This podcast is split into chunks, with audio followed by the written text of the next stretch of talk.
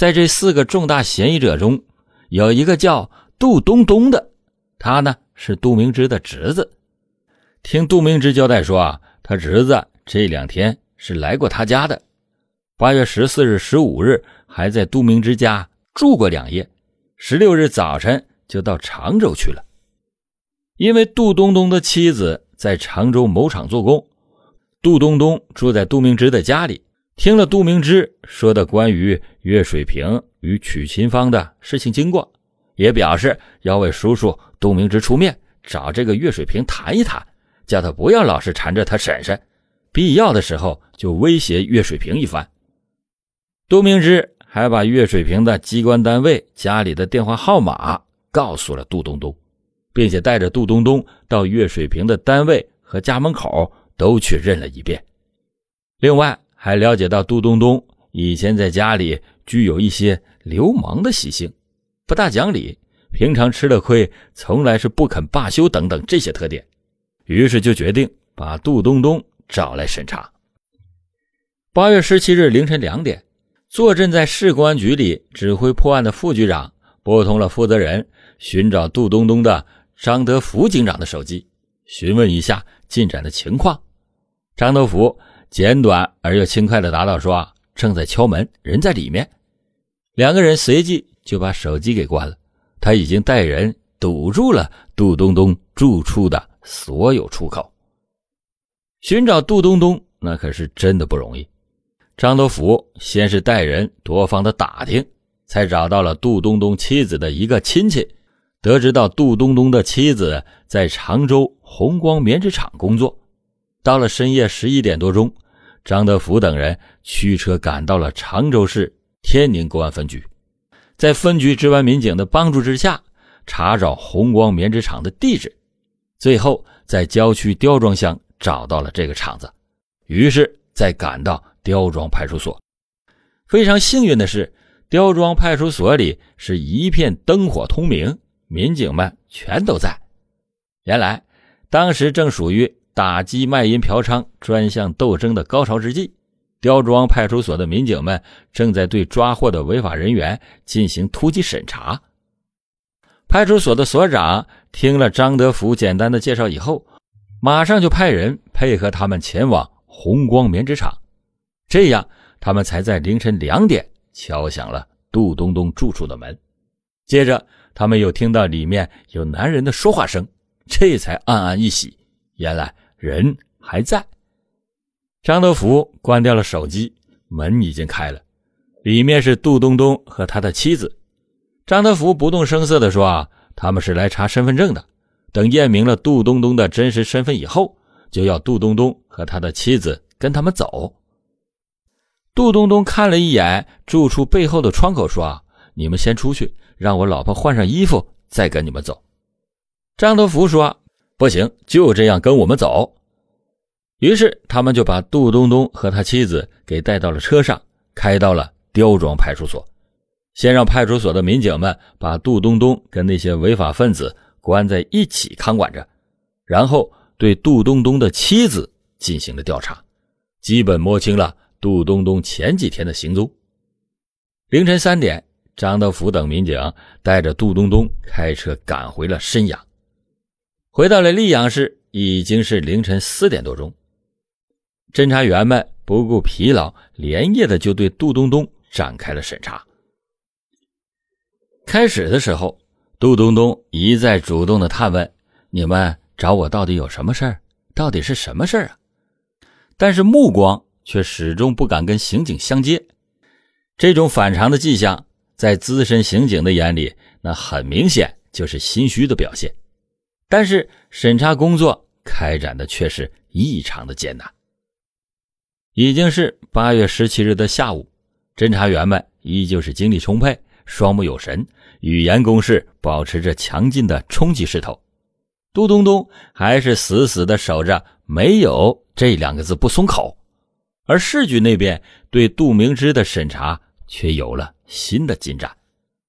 杜明之说：“虽然他不敢断定。”杜东东会去杀人，但是在八月十五日，也就是月莹失踪的第二天，他中午下班以后回家休息，发现杜东东睡的那间小房间上挂着一把新的挂锁。按理说，杜东东也不会有什么贵重的东西，似乎也没有必要把房门给锁起来。另外，就是在审讯杜东东的过程，民警曾带来一个妇女，是岳水平家对面的小卖部里的。他在十四日下午看到有人把月莹给带走的，侦查员们就把杜东东混在了几个人中间，让那个妇女来辨认。结果呢，那个妇女一眼就认出了杜东东。而当时杜东东并不知道有人来认他，服饰整齐，也没有戴手铐，跟普通人没有任何的区别。还有就是住在杜明之楼下的一个老太太反映，八月十四日下午。有人带着一个小女孩进了杜明之的家，这些情况就让侦查员们的心中更加有底了。这时已经是八月十七日的深夜了，对杜东东的审查工作依旧在艰难的进行着。杜东东虽然还是不肯承认他所做的事情，但是精神已经反常到了极点。在十八日凌晨以后，他更加出现了。精神崩溃的迹象，他无声的坐着，听着审讯人员的提问，突然答非所问的叫嚷起来说：“你们打我，朝我的头打呀！你把我的眼珠子抠出来，抠啊！”他就这样声嘶力竭的叫嚷着。刑警们则谨慎而又冷静的观察着他的举动，他们知道这下离坦白交代的时间已经是不远了，他们就耐心的等候着。等到了天亮的时候，刑警张德福又不乏幽默的试探了一句：“哎，要交代问题啊，要比你做任何事情都难受，你说对吧？”杜东东当时不加思索的就点了点头。此时天大亮，已经到了八月十八日的早晨，审讯杜东东的工作已经进行了二十二个小时。在经历了这漫长而又艰难的意志、毅力、智勇的较量之后，杜东东突然松弛下来。他对张德福说：“我肚子饿了，给我弄点吃的来。”他又说：“看来我也吃不了几顿了。”张德福一听这时机已到，连忙叫人给杜东东泡了两袋方便面，同时报告了在市局的领导们。吃过方便面的杜东东重新坐下来之后就说：“我主动交代。”事情是我做的，是我一个人做的。我叔叔杜明之他不知道，然后他就开始详细的交代了作案的整个经过。八月十四日的早晨，杜东东从上配老家来到了溧阳，到了杜明之的单位里，两个人交谈了一番，内容主要就是岳水平与杜明之的妻子许琴芳的。十点四十五分左右，杜东东。打了岳水平的传呼，并且和岳水平通了几句话。他说要找岳水平谈话，岳水平说啊不认识他，就把电话给挂了。下午两点三十分，他又用公用电话打到了岳水平的单位里，没有人接，又打到了岳水平的家里，听到电话里是一个小女孩的声音，并且得知到岳水平不在家。三点钟左右。杜东东来到了岳水平的家里，他见只有一个小女孩和一个小男孩，他已经摸清了那个小女孩就是岳水平的女儿，于是就把她给骗了出来。杜东东一直把小月莹带到了码头街杜明之的家里，他用盆倒了点水，给了一条毛巾，叫他洗洗脸。他洗完之后，杜东东就问他：“你父母要离婚了，是吗？”月莹回答说：“是的。”杜东东又说：“那你知道你父亲跟谁好吗？”月莹说：“知道的，是一个女的，在东风桥下印名片的地方的。”杜东东就告诉小月莹：“那是我婶婶。”小月莹说：“我不知道。”这时候，杜东东才说：“我今天是要绑你票的。”小月莹一听，马上就哭了。当时，杜东东想把她给绑起来。但是小月莹是边哭边喊救命，杜东东怕被人听见，就掐住了他的脖子，把他的头压在脸盆的水里，就这样压了足足五六分钟，才发现他已经没气了。杜东东当时急得要命，不知道如何办才好。他就在杜明之的家里边找了两只蛇皮袋，在小月莹的身上一直套头，一直套脚，后来又用塑料绳在中间扎紧。他把袋子隐藏在床底下，然后他关上门就出去了。当时已经靠近四点钟了。当天晚上，为了不引起杜明之的怀疑，杜东东还是睡在那间小房间里。据杜东东后来交代，那一夜。他始终是心惊肉跳的，睁大着眼睛，始终是没敢睡觉。十五日的早上，杜明之起床以后就去上班了。杜明之一走，杜东东赶紧起床，到了百货公司五金柜台去买了一把挂锁，又到了在百货公司上班的姑姑那里说：“啊，我朋友要一个纸箱装被褥。”他的姑姑就向对面皮鞋柜上要了一只给他。他拿着纸箱回到了杜明之的家里，又在小阁楼上找到了一只麻袋，然后把床底下装着尸体的蛇皮袋给拖了出来，塞进了麻袋里，然后又把纸箱拆开来，包在了麻袋的外面，再用尼龙绳扎紧了纸箱，放在房间里，用新买的挂锁把房门给锁了起来。下午两点，杜东东等杜明之上班以后。把包着尸体的纸箱搬到了楼下，绑在了自行车上。他没有办法骑，只得推着自行车。午后的街道依旧是阳光明媚，车来人往。他就在这人流中推着车往城外走去。没有人知道，甚至无法想象到绑在他自行车上的纸箱里会是一个死人。